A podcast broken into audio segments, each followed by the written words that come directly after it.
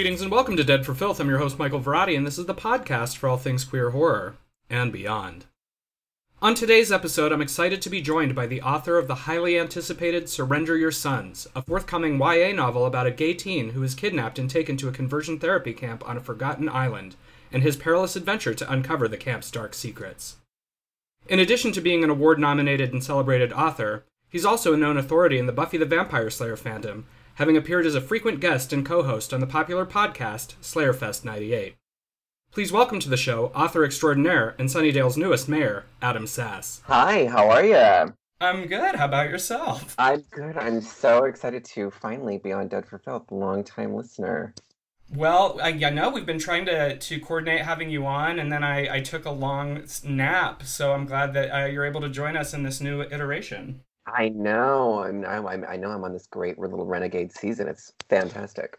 Well, and you know what? What are queer people better at than than going against the grain and, and, and doing things a little renegade? So this kind of feels this feels right. This is absolutely right, and this is something where you know, as soon as you kind of came to me and you were like, "Hey, this is what I'm thinking," I was like, "Okay, this is a it's like everything everybody needs right now is a little horror escape um, and also a little horror acknowledgement um, because i think what we're feeling right now is a lot of that sort of awful I've got a bad feeling about this that a lot of horror characters deal with. So, um, yeah, I think this is the absolute appropriate time to come back from the dead. Ah, well, thank you, and I agree. And with that in mind, why don't we start things off the same way I start every show with the same first question I ask every guest, and it's simply this: Why horror? And you can interpret that however you want. What does horror mean to you? Why do you think audiences are drawn to the genre? But why horror? Um, horror I mean, obviously means a lot to a lot of different people. So I think it's always a great question for the show. Um, I speak about this, it's really going to be more like my point of view. Um, and anybody who follows me on Twitter kind of knows I'll talk. I'll talk in the in the in the way where I'm just like everybody thinks this, but obviously it's just it's just my opinion. But I'll, I'll usually frame it like that. So take it with a grain of salt if this is not your lived experience. Um, but uh, horror for me is um, you know, the way I deal with like shitty feelings and dark thoughts and trauma is to, um, I, I mean, I'm just, I acknowledge it. Um, and I think for me, horror is this like great acknowledgement of like, you're fucked. I don't know if I can swear on this podcast, but like, um, like it, it's the, it's the you're fucked. Everybody you love is fucked. This, it's, you were fucked from the beginning. Um, so I think like th- that tends to be a little bit more of a negative. and I I know most horror, at least most of the horror that I see, usually even if there's a happy ending, there's some like little damn thing at the end there. It's like, oh, it's not over. Like so, and I think that's just I, I just like an acknowledgement of like just acknowledge how I'm feeling, and how I'm feeling is like super freaked out, super full of dread, and this is going exactly where I feared it was going to go. Um, so it's it's very um, it's I find it very affirming in that way. So that you know when the when the movie is done, anything else uh, positive in real life is is is a bonus. So uh, for you, a lot of it has to do with catharsis in a way. Yeah, it's just I mean again like I'm uh, I tend to be a worrier and I tend to be um, like a worst case scenario person. Like I'll get you know like you know like most people I just I try to game it out in my head. I like go through the different versions in which it can go bad and horror is all about that i mean it's all just like uh well this goes bad for this person and oh they could have made it if they just oh but no they didn't you know like so it's, it's it's a way of like almost like visualizing all the different like worst case scenarios you know for me at least the horror that uh that i see and i feel pretty um proficient in what i've seen. Well so let's talk about what you've seen and and and take it back to the beginning. Was this a genre that you were always drawn to? Um, what what are your origins in in the world of creating and in genre? Yeah. Um. So I I was into horror pretty early. Um, I would say as early as I can remember. I mean, I mean, if if we're counting like you know spooky stuff that maybe isn't like the full R-rated stuff that you know you can see now. Um, but you know, that was always sort of like, you know, Halloween was a thing, and then like all the you know kind of spooky Halloween theme stuff and and all that. But then I think the real the first chance I got like into you know, the hard stuff was regular TV. I mean, my parents were not very like you can't watch. They were they were pretty permissive when it came to movies and shows. There really wasn't, um, and the, this wasn't to say they were like you know just you know absent or whatever and like didn't care. Uh, it was just more. I, I I was a very much. I hope you're sitting down. I was a very mature, serious child. So like I if I just was like, this is what I'm watching, they kind of trusted me not to like be a lunatic um, and get super corrupted by whatever I was watching. I don't even think they believed in that sort of like horror corrupts kids things. So yeah, I think like they were just happy that I was, especially if it was from a cinematic point of view, because I always sort of like when I watched movies, I would always come at it, even at like 10 or 11, with this film appreciation point of view. So I mean, they really I think respected that I was coming at it from a very analytical point of view and not just I'm watching stuff and then I'm like going out doing the things. Well, and you you raised an interesting point that that stuck out to me, and and this was something I was going to talk to you a little bit later when we we talked more about your writing. But I think this is a good segue because you mentioned that you were a- attracted to the spooky things before necessarily going towards the the hard R content or whatever you know that that that would be mainline horror. And we talk a lot in genre about this notion of gateway horror, like things like Return to Oz or you know Goosebumps that sort of like usher kids into an understanding and appreciation of the genre. But you work in a in a YA young adult space. And I think that gateway horror is sometimes like in a way, it's sort of like a kid's gloves term. I guess my question would be is horror important in, in a YA space and, and, and, and why? One million billion trillion percent it's important. Um, this is something that I I talk about a lot, and as closer I get to my book's release, we'll talk about even more, probably as often as I can. Um, you know, I'm I'm a I'm, I'm a big supporter in of like nice i mean especially queer YA like I, there's a big push pull right now of like queer kids have gone through enough. They should just be provided with like the happy sunny story not these like trauma narratives that you know i think you know older gays grew up with and that sort of thing um which i see a point to but again it's I, i'm never a subscriber to an all or nothing point of view never. I don't care what it is. Um so i think there's like there is a big discussion about like well they should only have these like sunny happy narratives where there's no real conflict around their identity, that sort of thing. And yes, that is always important and that should always be available. And frankly, it always will be available. It is the more consumed product right now in that space. Um, however, I am a huge advocate for. There still does need to be um, an acknowledgement. I'm just going to keep going back to that word acknowledgement of that um, this trauma still exists for queer and, and, and non-queer kids, you know, and, and anybody who would be reading these books. Um,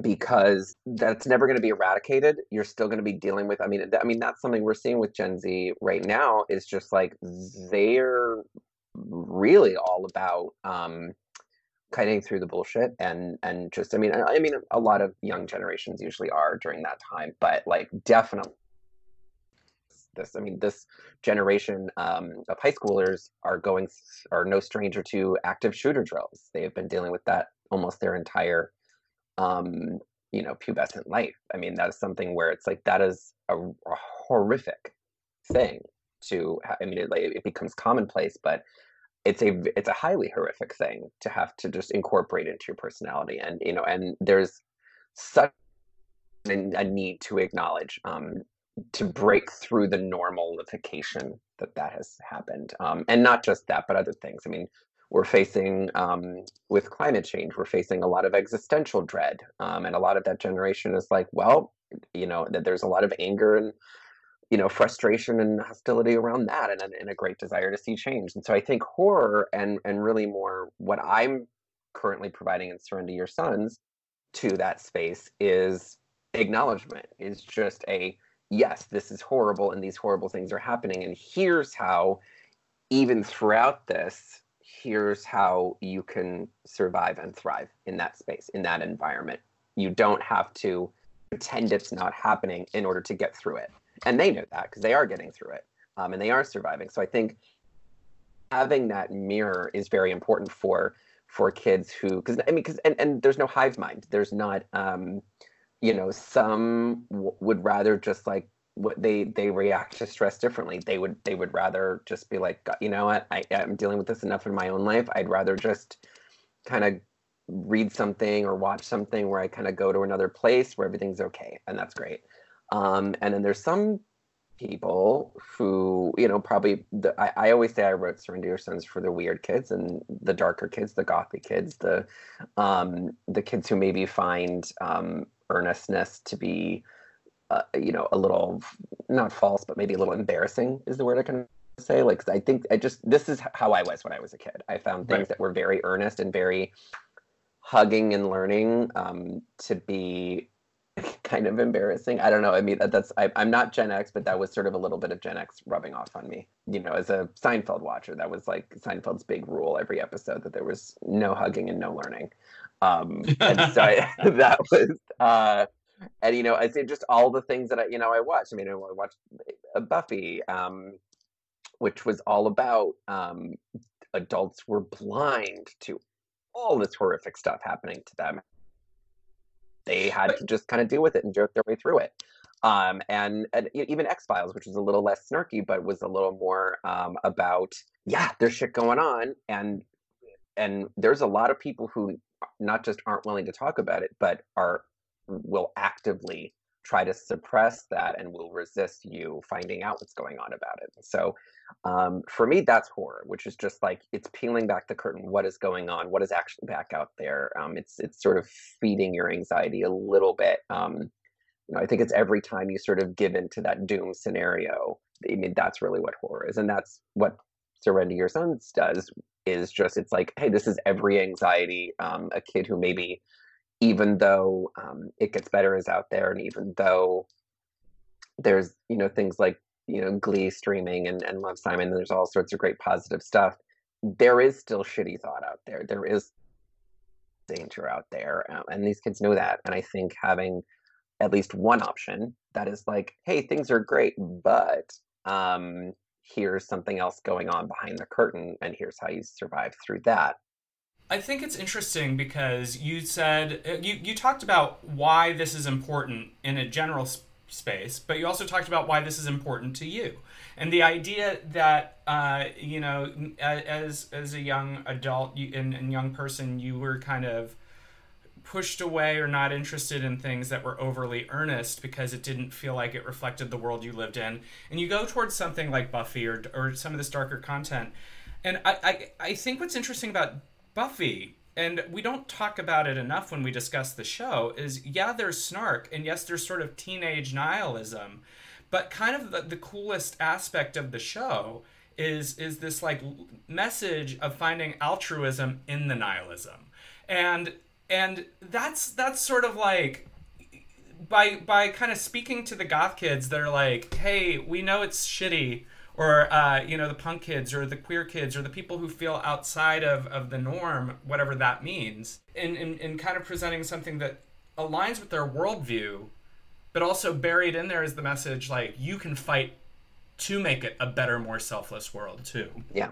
I completely agree because because the, the, the, the nihilist kids the the goth kids the weird kids the you know the kids who you know think this way and, and, and perceive the world this way they don't like this shit any more than the sweetheart kids. They're not like they're not like super into the bad stuff happening. They're right. just like they're like this is how i see things and this is how i am responding to the trauma of being i mean that's a very buffy thing. I think that's like the end of season six just like the hardest thing uh, in this world is to live in it and i think that's a very goth pov um is just um yeah, this is how I choose to perceive the world. I choose to perceive it in this way because that's my response to the trauma of living in this world. So, we've we've talked a lot about how this this informed "Surrender Your Sons." Uh, would you like to speak a little bit about uh, that that book? And I, I, know it's coming soon, so like maybe you could set up a little bit for for listeners who will be interested in checking it out when it when it is released. Sure. Yeah. So Surrender Your Sons comes out September 15th Uh, and it's, uh, as you said at the beginning of the show, um, it's about uh, a gay teen. He's 17 years old. His name is Connor. He's from uh, kind of a religious uh, home. He's uh, his mom is a single mom, and they're in the middle of sort of a farm town in Illinois. And it's a town that's kind of in the grip of um, a lot of religious thought, but also just very conservative, secular thought. Just in general, it's it's kind of a Trumpy town. It's a little bit of a it's got that fuck you energy of um, a lot of Trump world. Um, and so this is a kid who is who has found a way to basically survive among the rocks there. Uh, and he's got a boyfriend, and this boyfriend um, is in a neighboring town.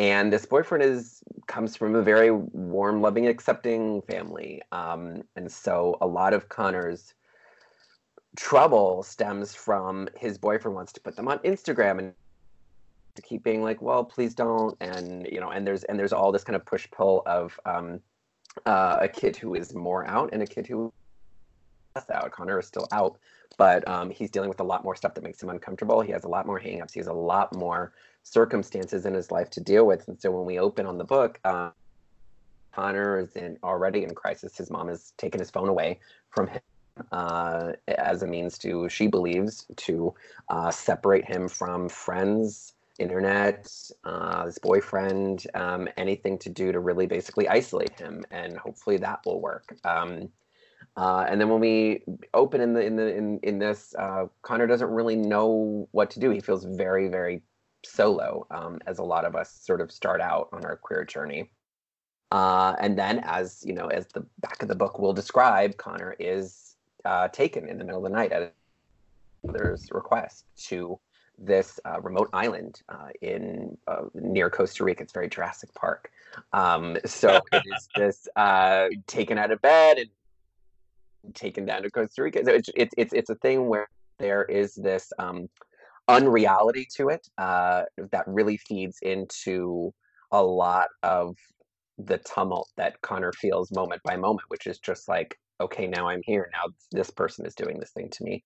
So he's taken to this camp uh, called Nightlight, and it's uh, in the middle of the ocean. They are they are quite isolated, uh, and this is a camp that is a conversion therapy center that has basically operated outside of the grid for many decades. And this is a place where when he when he first arrives there, and he's in utter disbelief that these places even still have. You know, he's even a casual reader of the news will see uh, that um, yeah they're passing laws that make these illegal and um, and this camp doesn't really care about what's legal. And a lot of these laws are secular laws and if they're a religious organization they can still operate just fine. Uh, so this camp uh, basically just says if if parents want it enough we're here and and that's where we find about a dozen other campers, uh, queer campers who are in the same situation. So what we're seeing here in Surrender Your Sons is Connor has to learn what all queer, queer kids have to learn, which is you think you're completely alone, and um, and then not only do you have to deal with the trauma of um, living in a uh, anti-queer society, uh, the parts of it that are anti-queer, but also having to learn how to be part of a community because the other campers in this uh, island all come from different given circumstances, different, um, you know, the, the, the, the intersectionality of gender and race and uh, uh, gender identity. There's, uh, you're basically seeing a microcosm of the LGBTQ plus community within this camp. And uh, Connor very quickly has to realize as a, as a white cis gay boy that um, wow, I've had a bad, but also like I haven't had it the worst. And so he and the other campers have to learn how to work together to uncover what is secretly going on at this camp because it's not just uh, there is a mystery element to it. It is not just you know we gotta have to we have to escape from this camp. There is uh, a crime that they have uh, covered up for, crime that happened about 20 years pri- uh, previously and uh, this is their chance to not just escape, but if they can uncover what's going on there and uncover what exactly they did that they're covering up, they could close the camp down for good and have nobody ever go there again. And so uh, there is this. We really have to community build and work together to not just find out what's going on, but then get the evidence and get it the hell off this island. So a big part of what I love the most about this is that it is how I feel about the queer community as a as a whole um, and all of the different ways and the challenges that um, we have where we connect, where we disagree, where some of us have to um, acknowledge that we're not the most in danger in the group, uh, that there are other unique dangers that other people deal with, and how do you community build from that and get things done. Uh, and so, for that reason, it's a very trauma informed book. And a lot of the early reviews on NetGalley um, have all brought up is that, like, you know, it's a heavy read.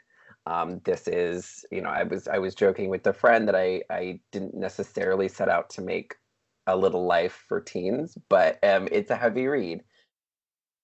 Well, and can I can I ask you about that if you don't if you don't mind and it's not too personal. You spoke a lot about the macro issues that inspired you to approach a story like this. But I, I assume there's there are a lot of micro things that go into to telling a story like this too. Where it, it's it's it's what what what made you decide this was the story? Well, um, it's a little it's a little complicated, but really, what got me wanting to tell this story was um, so this this book I, I I've been percolating on for for a while. I'd say about ten years, and and about ten years ago, 2010, that was when It Gets Better videos were just beginning. Um, we were starting that project. We were they started project as a way to we were seeing an uptick in in uh, uh, queer suicides, um, and it was a very kind of hopeless time because we were trying to push through marriage equality. So there was this whole dichotomy of things are improving, but also like the, the suicides are going up, and and what is you know like and it's just like it's it's it's seeming like there's almost there seems to be something that's more traumatic happening here and there and there's there's a disconnect happening that that maybe that that yes that marriage was not going to be this um, panacea that solved all our problems, that it was a big part of that. But um, there was a danger in in saying that we were good and done and, and beyond our problems. Um, so you know, there were, you know, there was um, there was somebody in my life. There was a family friend who had a young son um, who was in like middle school, high school, who had had an attempt. Um, he is okay now. Everything is seems to be very very good now. That was that was a while ago, but um, there was an attempt, and it was a very um, confusing, chaotic time uh, to figure out what exactly this kid needed um, and what exactly was causing this, and, and, basically how do you how do how does me as a I, I was unpacking a lot, which was I was finding what a lot of us in who were making it gets better videos at the time were finding, which was there was a distrust to have me, a queer man, talk one on one privately with queer uh, young queer person about something that affected both of us. Um, there was a great need time I felt to make sure that other voices were in the mix and adults were in the mix, and that there, I was not able to speak to him on the level that I wished. Uh, because I believed there was a lot of uh, nervousness and, and and and just in general how I feel about you know queer straight relations right now. Um, even people who the best are um, naturally suspicious of right. um, the uh, of there. There are no older gay men, younger gay men mentorships. It's very sexualized and sometimes for good reason, sometimes not, because there are, you know, stories that come in. We are obviously no stranger to to those stories. And so you don't see a lot of those mentorships, which I find very disheartening because I think that's something that um, I wish for very much in this community that we could have those sort of um, parental um, like Giles and Buffy, um, you know, uh, relationships where there is a father figure. Uh, because parents, um, I'm sorry, you don't have all the information.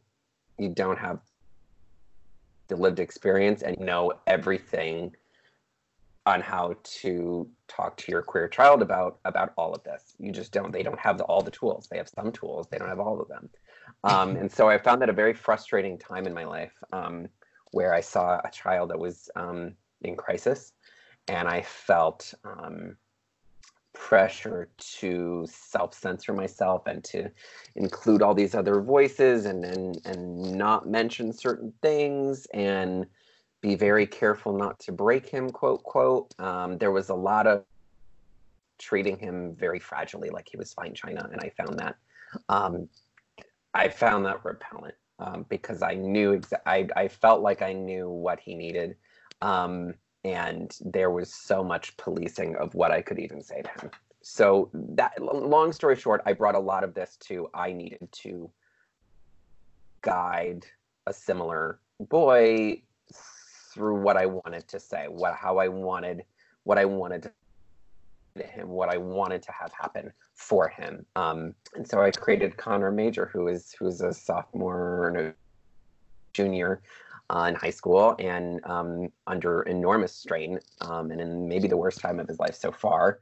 And um, and I wanted to get him through that maze of how do you get him to the end? How do you get him to the happy ending? Um, and it was not through I. And that's why I include this boyfriend character and these other forces who, you know, are are very much just like yeah everything's great for me and this and that and that that to show how maybe that wasn't the most effective measure to just show all these other gay people having such a great time that maybe right. that that was worsening it that it's like well here's all these other because like there's one thing a gay person really super loves is to see some other person having a great time um, that's the ticket um, so I was just like, I was like, well, maybe, maybe the most, maybe the thing that's, you know, not so great is to see, um, hey, all these people are getting married. Not you though. You're alone. Um, like right. not you though. You don't have a friend in the world to talk to about this. You know, and that you know there was there was something that I was trying to work out there that I, I that I wasn't maybe hundred percent sure what to to say to help this person, but because I wasn't a trained you know psychologist. I, I, I, you know, there's a lot of this I, I, didn't. There were tools I didn't have, but I feel like on just a um, gay mentorship point of view, I just felt there was a lot I wanted to say, and still have never been able to say it. Um, that's what I wanted to do with this book. And and you con- conceptualized this, conceptualized this almost a decade ago, so it's sort of been like a, a queer mission of yours, and now now it's done. How's that feel? I mean, in terms of the book is done, I'm sure that there's much more you have to say, but that that's got to be quite a journey. It's been a journey. It's been very, very I mean, difficult. There's been, um, I mean, it was, uh, you know, I spent many years just writing it, um, getting that good. And then um, I was brand new to publishing. So I did not, um, I needed to base, because I, I was a film major. So I, I you know it's it's some people do the leap from from film to to books and back and forth but there i mean screenplay is you know joe enters jane exits um and you know a book is more words than that. So um it, there was a lot of just i needed to learn about the craft. There was a lot i needed to learn about the business about what makes a good query letter how you get an agent why an agent is important. It's a, it's a full business and i think people who you know self-publish are great to do that. But I, I, I do wish before people did that that they maybe educated themselves on all the different ways to go about getting a book out there and then determine what's best for them. So you mentioned that you were a film major, and I was when we were talking about your origins, we, we discussed mostly your investment in horror uh, and and your interest in film. So film was your focus, but you were always interested in writing you just didn't do it till later? Or what was the trajectory there? Well i was a screenwriter. So um that was so i was just writing screenplays teleplays and uh so it was always writing. It just was right. like what was the media that this was going to end up being? Uh so i mean i was a definitely like you know an avid reader. Um but it just seemed to be um, you know i was just such a rabid movie devourer and, and tv show devourer that um, that seemed to be i mean that was just that was how i learned storytelling um, and then later on i learned a lot more about storytelling through reading it with an analytical mind. But I think first I came to film with an analytical mind, um, and with reading I just kind of got swept away and didn't really think about the craft. So you didn't really professionally do prose until your your adult life. Yeah, um, until I turned thirty, literally, and then um, wrote this. I mean, this is. I mean, it's gone through so many different, versions, but this is my first book. Now, I did hear a story that uh, you would write stories on Starbucks pastry bags. Yeah. So um, I was a barista for like off and on for like six years, like at Barnes and Noble Cafe, Starbucks. But um, yeah, the pastry bags. So like, oh, there's a lot of downtime. I've worked at busy stores. I've worked at slow stores. The slow stores are um, murder. Um, so the way to pass the time is that you know there there'd be so many pastry bags. I'm sure I wasted so many pastry bags and you know all that, but um, but uh, yeah, it, it um, they were great because on the front of a Starbucks pastry bag, um, it's you know they got the logos and shit, but the back is just blank. Um, so it was all this paper, and then I had like you have like you have like twenty sharpies on you as a barista, so you're just like sitting there. So I'm just like there with the sharpies, and then I just started um, outlining um, something. I just was thinking about like, oh, how would that go together? Um, and then eventually it did turn into like you know it was a way to write while I was just blowing time at work. Now, was it always in preparation for Surrender Your Sons, or was it other stuff? Did you like have like offshoot pastry bag stories? Tons of pastry bag stories. In fact, I would love to. I mean, they're all gone, unfortunately, but I would love to recreate a few of those. Like, like, like, like I could see a later in my career, sort of like little, um, you know, printed pastry bag uh, stories of just the stuff that never came to be.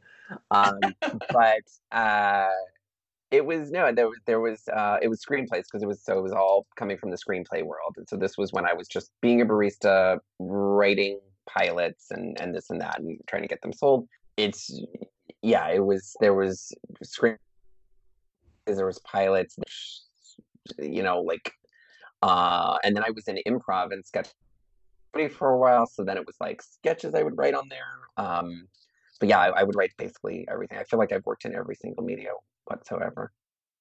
Well, and, and over the course of the conversation, we've obviously talked about the draw to horror, your interest in writing, and how all of that informed this journey into making the book. But you know, you just kind of gave a hint that you had done uh, some improv classes, which of course means that you did some acting. And I have it on good authority for horror fans of interest that you have an Amityville connection. Would you like to tell us about that? I do. So, um, yeah, when I left college, uh, so I, I, actually had a double major. I was a I was a film writing and directing major, and then a theater performance major. So I have two bachelor's degrees, using neither.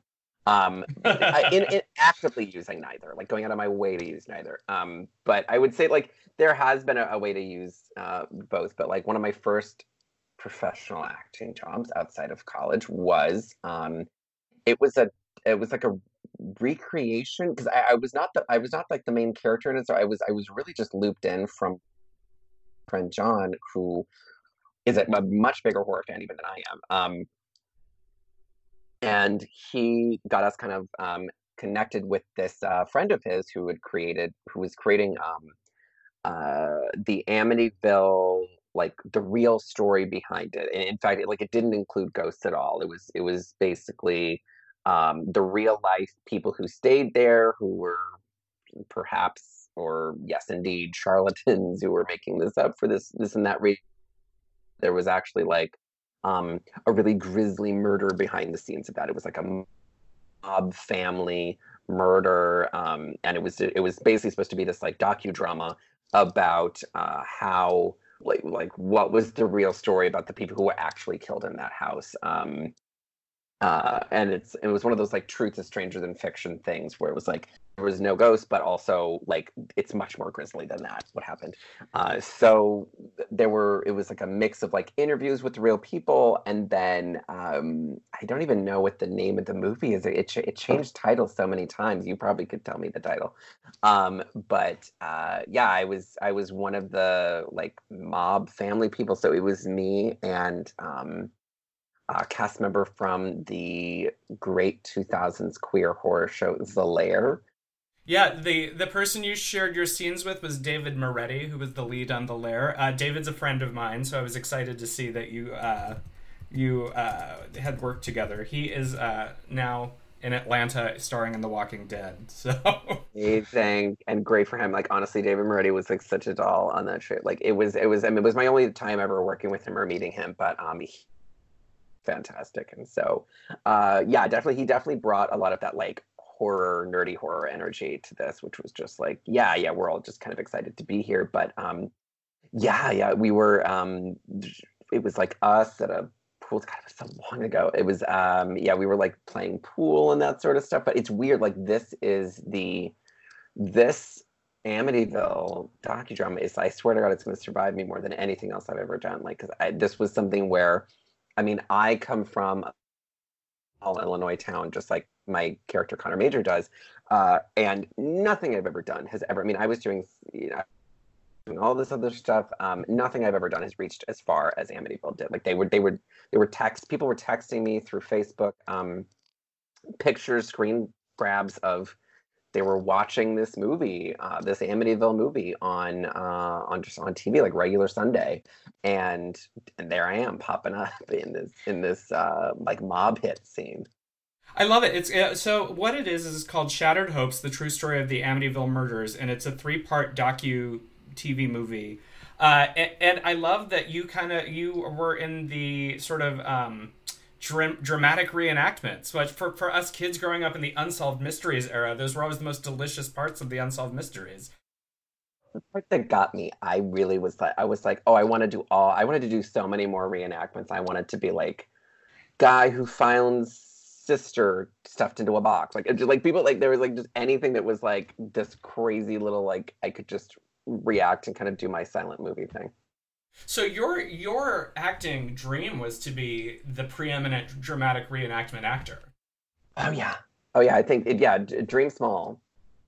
but um like I again, I just it was one of those things where I was like, yeah, because I I very quickly was like, uh, you know, of of my like creative ambitions, acting was like maybe the first out the door. So I because I, I never was like it was always like writing first, but like so I think like the more acting I did, like if it was acting, it needed to just be fun.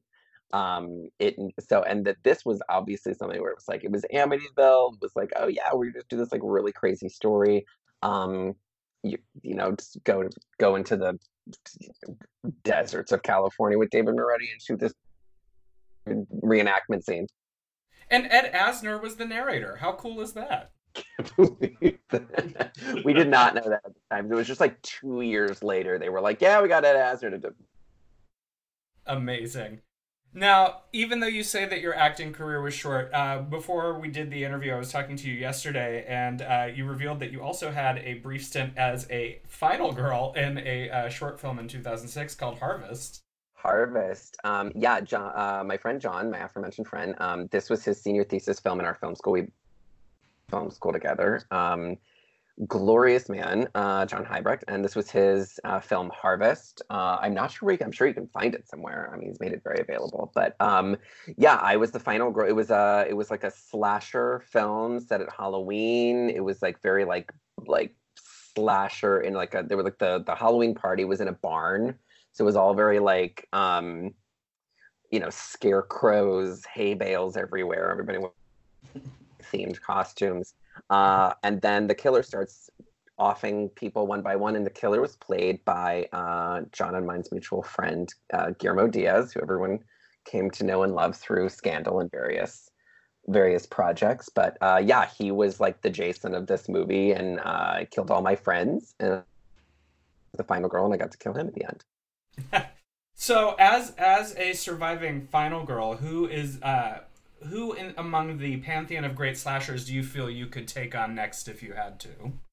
Oh my god! Like, so who am I taking on next? Well, if I could choose to avoid certain ones, I would definitely avoid. Um, I would avoid Freddy and Jason because man, I just I, I think Freddy for some reason. I know he's like the goofier one, um, and and the movies maybe are not as like you know, I, I, don't know. I, I revisited them and, and they maybe don't hold up as well as I thought. Um, to in to my eyes, but like just growing up, that was like I, I think dream stuff and like that stuff so would just really mess like messing with my reality that's like if you want to gaslight me i'm so gaslightable because like i'm just very gullible and i just like i i doubt my reality in a second so um any sort of thing getting me that way i'd be dead um but uh and then jason i just couldn't outrun him. Um but i think like i think michael myers i could maybe take on. All right. perhaps like, maybe chucky? I think i could because i don't have, i don't have like a creepy doll thing. Like i don't care. Um not creeped by it. One of one of my favorite things in any child's play movie when they choose to do this and you know credit to Don Mancini he has had a few characters do this over the course of the seven films is when people just kick Chucky because you forget that he's just a, a doll so like sometimes people just like kick him and he flies across the room and that I don't care how many times that happens I always crack up because that would be what I would do It's exactly right. It's always a great laugh moment when they cut to the wide shot of just him sailing across the room. it's great. No, I think yeah.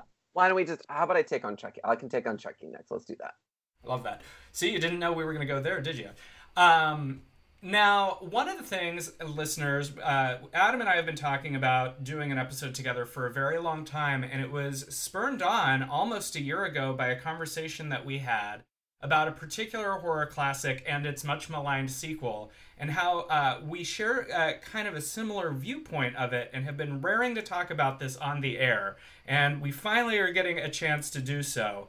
And that movie and its sequel is American Werewolf in London and American Werewolf in Paris. And basically, we kind of decided that these movies are super gay. And so now's our time, Adam. We get to finally talk about this.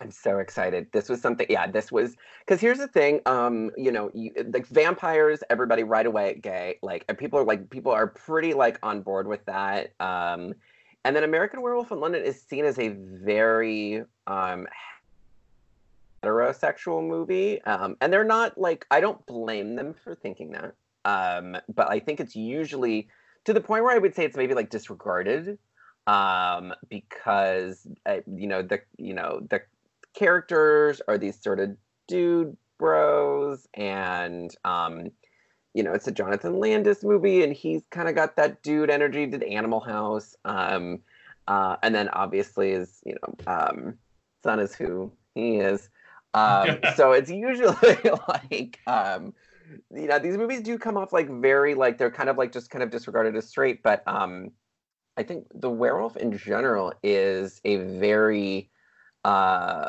I mean, it's a it's a huge queer monster. Um, I mean, it, then you just open up the box of like all monsters are queer allegories. Like you really can't find one that maybe is not. Well, it comes back to otherness, doesn't it? Like I think otherness. There's always a, a queerness to otherness because we understand otherness inherently. And even if even if that uh, other doesn't necessarily represent the tenets of, of, of queer identity, whatever that is, because depending on on identity, it changes from from individual to individual. Um, I think there are things that we can see. I mean, like the idea of of werewolves. I often think about um, sort of the wolf is the truest portion of the person who is a werewolf and and and the and the person is sort of you know their cultural and societal uh, um, pressures like you know their, their conditioning so they're always trying to suppress it that's what we see it's like the idea that like he, they're trying to keep their truest self contained but as we know you can't you can't deny your your truth. Yeah it's a thing where it's like it's like yeah you this thing that you don't want to be. So you're like oh great like nine times out of the like you know like you know this many days out of the year i'm I'm, I'm like this thing and then you know just like once in a while i'm this other thing and i just like super just wish that 1% would go away. Um, and then I, you know i had a conversation with a with someone else with a friend um, about not werewolves but really about about like um, gayness and like well what would you who would you be if you were straight? And i'm just like i couldn't disentangle it like not even for like the the shit of it. Like i just couldn't disentangle those elements. And i think i might push back a little bit on what you said where it's like I don't know if it's like I don't know if I would say the truest part of the self, but I would say it's all true. And right. It's like the the the the man part and the wolf part, like there's it's all true and you have to reckon with both Otherwise, you're an incomplete. So if you're just wolf all the time, that's incomplete. If you're just man all the time, that's incomplete. I love that read. I think that's great. I honestly think that's a really, really uh, insightful look at that.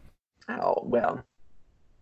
um, so, uh, and I mean, this goes to my, this goes to my, you know, I'm a big Lynch fan. When Lynch always writes that horror line, um, and that's something where um, Twin Peaks is very much about, especially the new season, which was about um, you have to reckon with your shadow self or else you'll you'll be completely destroyed um, and so there was this thing that even like the good version of this character kept denying the bad part of this everything was moot so i think that you know that's a very um, jekyll and hyde werewolf sort of read on, on living is that like you do have to you know it's um, i don't know what you know religion that really speaks to the most but um, you do have to reckon with both, like your your negative impulses, your and not even negative impulse, just like the stuff that um, you don't like as much, or maybe society doesn't like as much, or um, that creates maybe difficulties in in your life. They're just, I mean, you're a complete person made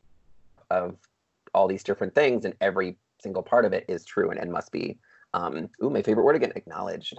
Um, so yeah, so I think and, and and American Werewolf in London really that more than because there's so many bad werewolf movies. My God, um, and it's just like if you're a fan of the character of, of the monster, like you're just shit out of luck unless you're I don't know, the two or three you can maybe go to. Well, and I think there's a lot of male objectification in American Werewolf in London too. If you want to look at the surface homoeroticism of it all, we get to spend a lot of time with naked, naked David Naughton, uh, let alone all of these like deep reasons. Okay, so we're gonna we're gonna circle back to a, a part of the conversation we had earlier, which is like, what was your earliest horror thing? So um, I don't know if you recall this, but um, they used to play American Werewolf in London on Comedy Central back in the 90s. This was like before Comedy Central had like Daily Show or whatever, or South Park even. Like this was just like mid 90s when it was just reruns of shit. Um, and this was, I was maybe 11, maybe 12, but this was, this was a route for me. Um, cause this was like, this was the only naked guy I'd ever seen. So it was like, um, and it's weird because like the male object- objectification in this, because the movie presents so heterosexually um, in the text that um, there's not there was not a lot of editing. You don't really edit around like naked David Naughton like you would if there was like um, like maybe if there was like a naked woman in the movie. I mean there is like in the porn theater in the end. So like there's more like on the surface what maybe the censors would have edited out, but they really didn't edit out much um, uh, of the of the dude in this. So this was like this was inner like active internet like porn on the internet or like magazines so this was for many years this was like maybe the only naked guy i could see. So there. Well there you go. The awakening. Thanks to comedy central's lack of editing. They knew what they were doing. Yeah so i mean like like you said there's tons of like male objectification there um and in general like the transformation scene the famous transformation scene. You know i had a i a, a tweet kind of blow up a little bit ago, maybe a year or so ago, where I was kind of noting that like um, in this movie when he's transforming, like the the, the, the shots of, of him are so tight, like on him. Uh, and he's the way he's like writhing and kind of going through it, like it really looks like someone bottoming for the first time. Um, sorry to take your listeners there, but like it was um it was one of those things where like you know like I rewatched it like maybe a few years ago and I was just like god he really like I mean if you kind of like if you take out the the wide shots or whatever where you see it but if it's just like him kind of writhing or whatever close up it's like you could, this could be straight out of Pornhub. Oh yeah, bracing himself on the floor, all of that. Uh, and I think that what re- initially led you and I to have the conversation is I had done a revisit of American Werewolf in Paris, which I hadn't really seen since it came out. And uh, I, I, know that among horror fans, it is it's kind of a, very reviled sequel. Uh, but you know, as with a lot of things that are initially hated uh, or sort of maligned, um, time I think has been a little more kind to it. I, I mean, obviously the CGI werewolves or whatever, but there there are things about it that like really struck me as uber queer in ways that uh, again I don't know if maybe the filmmakers were aware of, but the whole the whole movie, even more so than the first one, is all about this sort of interconnectedness between the three boys and how they're kind of like very, very emotionally dependent on each other. And then it's just this like idea that they're in Paris and Julie Delpy's there, kind of for some reason, I guess. But then they're go- they're going to like sex clubs that they were invited to by like Parisian men in leather pants, and it's like what what what is this? Literally, the um, it's li- like the personification of the European ergay uh a meme that was I, guess I like it's an early meme, but like you know it was it's that's the sort of thing where there is like there is definitely like a I don't know maybe that's um maybe that's kind of how queers things that's how we read male intimacy I don't know I really don't know how straights read male intimacy but um I think when there is like sort of friends um who you know and there there is like a lot of like um you know friendship and them coming each other and then mourning each other there is like there's a tenderness there and and then and that does you know end up reading kind of like i mean whether it's um, intended or not most likely probably not uh, but uh, it's maybe not as predominant as it is in like freddy's revenge uh, would be but right. um, it's it's i mean it's definitely there and then you've got these sort of like alluring french men giving you these like blue steel looks and um like taking them in and they're wearing these like druid robes later and there's all sorts of ritualistic and they've tied up the muscle guy to a crucifix with like it's again it's like it's uh it's it's not not there. Well true and you know and and for the for the people in the audience whose dander got up by my comment about julie delpy being there for some reason she's obviously like I love Julie Delpy, but her her character in this movie, she is supposed to be the um, romantic lead uh, and and love interest of uh, Tom Everett Scott, and even though they're supposed to have sort of a sexual relationship in it, in any of the scenes where the sexuality is on display, the lens of that camera is always sort of on him. And so, and and I think that the argument would be made that it's because of the physicality and how being a werewolf is changing his body, and we're supposed to kind of focus on the more primal. But when you're watching a movie and it's like, here's here's this cute guy and he, his torso's just like writhing around and, and and he's not the only one that's frequently undressed. All three of those guys are sometimes together. And so it's kind of like uh, while i was rewatching it last fall i thought to myself oh my god is this sort of like Bel Ami's american werewolf?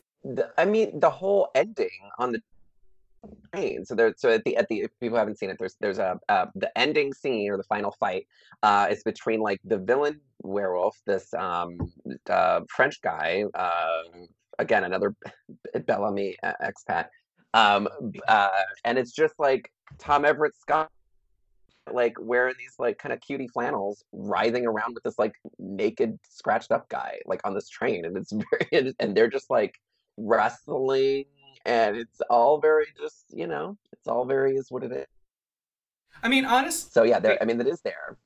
It's totally there and i just want to i want more american werewolf in other european city movies now. Like i want Amer- i want american werewolf in berlin that's a straight on like you know gay bruce LaBruce. actually no Bel Ami who, who whoever's out there Bel Ami productions i know you're listening i'm sure they are uh, give me American Werewolf in Prague. I, I just make it happen. I, somebody please, yeah. American Werewolf in like Sao Paulo. Exactly. You heard you heard it here first. Michael Varrati, Adam Sass making the, the formal request. So so listen, we could like we could churn it out. Um, you know, if if people you know people people's standards for werewolf movies are the bar is low. So you could really make a factory of these. It's true and like talk talk about free trips to Europe. I mean, if we're if we're ever allowed to leave our house again, so. Oh my! I know you. You're mentioning all these like fabulous cities, and I'm just like, I would love to even go there. I mean, look, look at this point in quarantine. I would just love to call, go to Culver City right now, like just.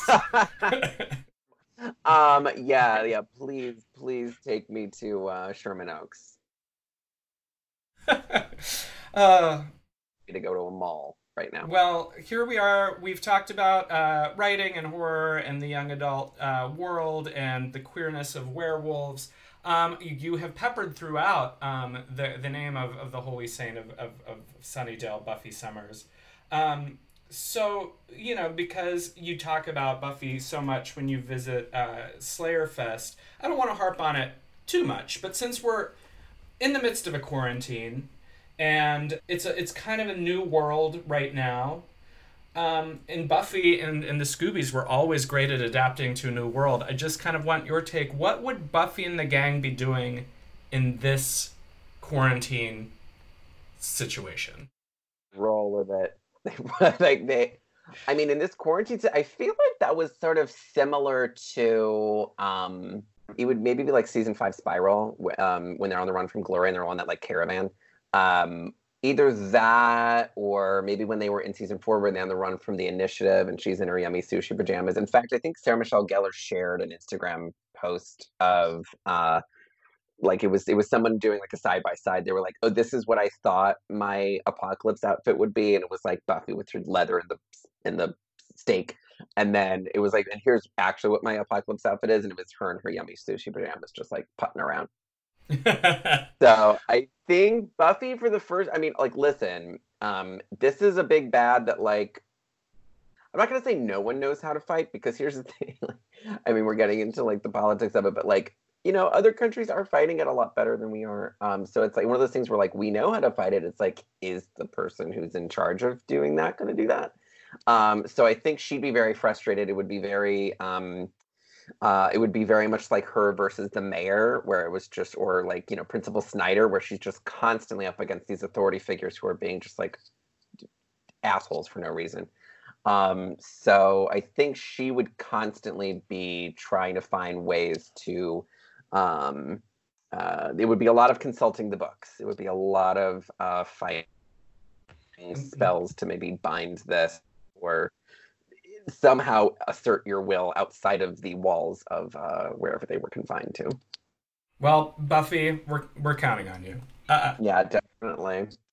Now, this usually comes to be the point of the show right before we wrap up, where I like to ask guests uh, what they've been watching recently, what they recommend, whether it's horror or not. But since you uh, are are very much uh, involved in the world of books, what should people be reading, especially because they have the time to read right now? What what's really lighting up uh, your your reading list? Well, um, I would say people should, even though my book does not come out until September, you can go to NetGalley if you're not with that. Um, it's an account where you can request an, an early advance copy, like basically an ebook um, in advance. So I would definitely recommend checking out mine, Surrender Your Sons, if you if that floats your boat. Um, but also on top of that, I would say um, what I'm reading right now. Um, there's a few books that are coming out. I would say uh, Camp by uh, L.C. Rosen is coming out in May. Uh, I like to call that um, a uh, play to to mine, which is it's uh, so Camp is about a whole bunch of different queer kids at a camp, uh, and it's YA, but it's it's like the positive, upbeat version, and they're supportive there. Uh, so that one is a very very fun read, and that's a lot about uh, queer identity. It's about this um, you know, queers only summer camp that a lot of kids get sent to. Um, and then this one guy who's like a theater guy who had like long hair and was, you know, very femme. And it's a lot about masked femme stuff. So um, it was just, like this very femme guy who um, was sort of in love with this soccer gay who he saw summer after summer. And then he arrives at camp this year determined to you know date this guy. So what he does is it's a little shakespearean uh, twelfth night where he's um, he pretends to be a new kid. He basically uh, you know cuts off all his hair gets this very masc haircut um, basically pretends to be this new guy not this guy who you know everybody kind of knew as like the femi theater kid. Um, and it's it's really about how um, especially at that age we try to change our personalities and who we are and we edit ourselves in order to be the thing that we think this other guy really wants us to be. Um, and so it's it's a rom com basically where these two guys fall in love, and it's a bit about like, okay, should he tell him who he really is? And then it's like, well, should this um, more masked guy get his sort of a bell rung a little bit, and should he reconsider what he considers to be uh, sexy and interesting? So, uh, Camp by L.C. Rosen, and it's a, just a wonderful book. Like it's it's super it's very very light, but I mean as you can see, it goes into very important uh, themes and topics. So it's very very awesome for the brain. Um, also, I would say Reverie by Ryan LaSala, uh, which is if you're into fantasy, that's a queer fantasy that is. Um, uh, he's pitching it as the magician meets Inception, so it's a lot about uh, uh, like d- dreams, and it's you know playing with dream realities, and it's about. Uh, it's really ultimately about who gets the creative IP rights to reality there is a battle going on for who gets to basically control the reality of the dream everybody lives in. Um, it's quite wild. It has a lot to say um, about reality. But Ryan La Sala, if you don't follow him on Twitter, he is a delight. He's a very um, he's a very Peter Pan esque man. Uh, he is very he's very delightful, uh, and he brings this sort of pluck to uh, his writing. So that's it, it's been absolutely exquisite to read. Well, Adam, thank you for these recommendations, and thank you so much for this great conversation. You brought a lot of insight and uh, a lot of, of, really great points, and uh, I'm just so glad that you were able to take some time and uh, finally come and, and hang out. So glad we finally got to talk about, um, I mean, just to talk in general on the podcast and then talk about the American Werewolf movies, because yeah, I think they're great. I mean, and that's the other thing is that they they're all about mixing horror and comedy, which is a big thing for Buffy. It's a big thing for me and Surrender Your Sons. It's a it's horror, but they're and they're in danger, but they're cracking jokes. Um, so I would encourage every I would encourage all queer listeners to give American Werewolf in London its queer due. Yay! Where can people find you? People can find me on Twitter at the Adam Sass or on Instagram at it's Adam Sass. Uh, and you can also you can pre-order my book anywhere books are sold. You can go to well, I mean, in the lockdown right now, they are uh, Amazon is being a little wonky with when they are accepting. I think delivery books, but that's for books that exist right now. So you can pre-order me there. You can pre-order me on IndieBound, which is a good way to support independent bookstores during this time because a lot of them are in trouble. Uh, and Barnes and Noble, I would throw them in that mix too. So I would say if you can order from Barnes and Noble right now. Um, it would really help them out because uh, they are a bigger store, but they do need our help right now. Um, I think they're uh, as, as vulnerable as indies are right now. So you can find me there. You can uh, add my book on Goodreads. Uh, if you don't want to pre-order it right away, you can add me there, and it'll give you a little ping when it's time to buy the book uh, in your email box. Well, Adam, thank you again so much. Listeners, uh, please keep your eyes out for Surrender Your Sons. You can pre order it or get it in September. Uh, Adam, thanks so much, truly. Thank you, Michael. It's been a pleasure. I'm Michael Varrati. This is Dead for Filth, yours always in Glam and Gore. Good night, good luck, and stay home.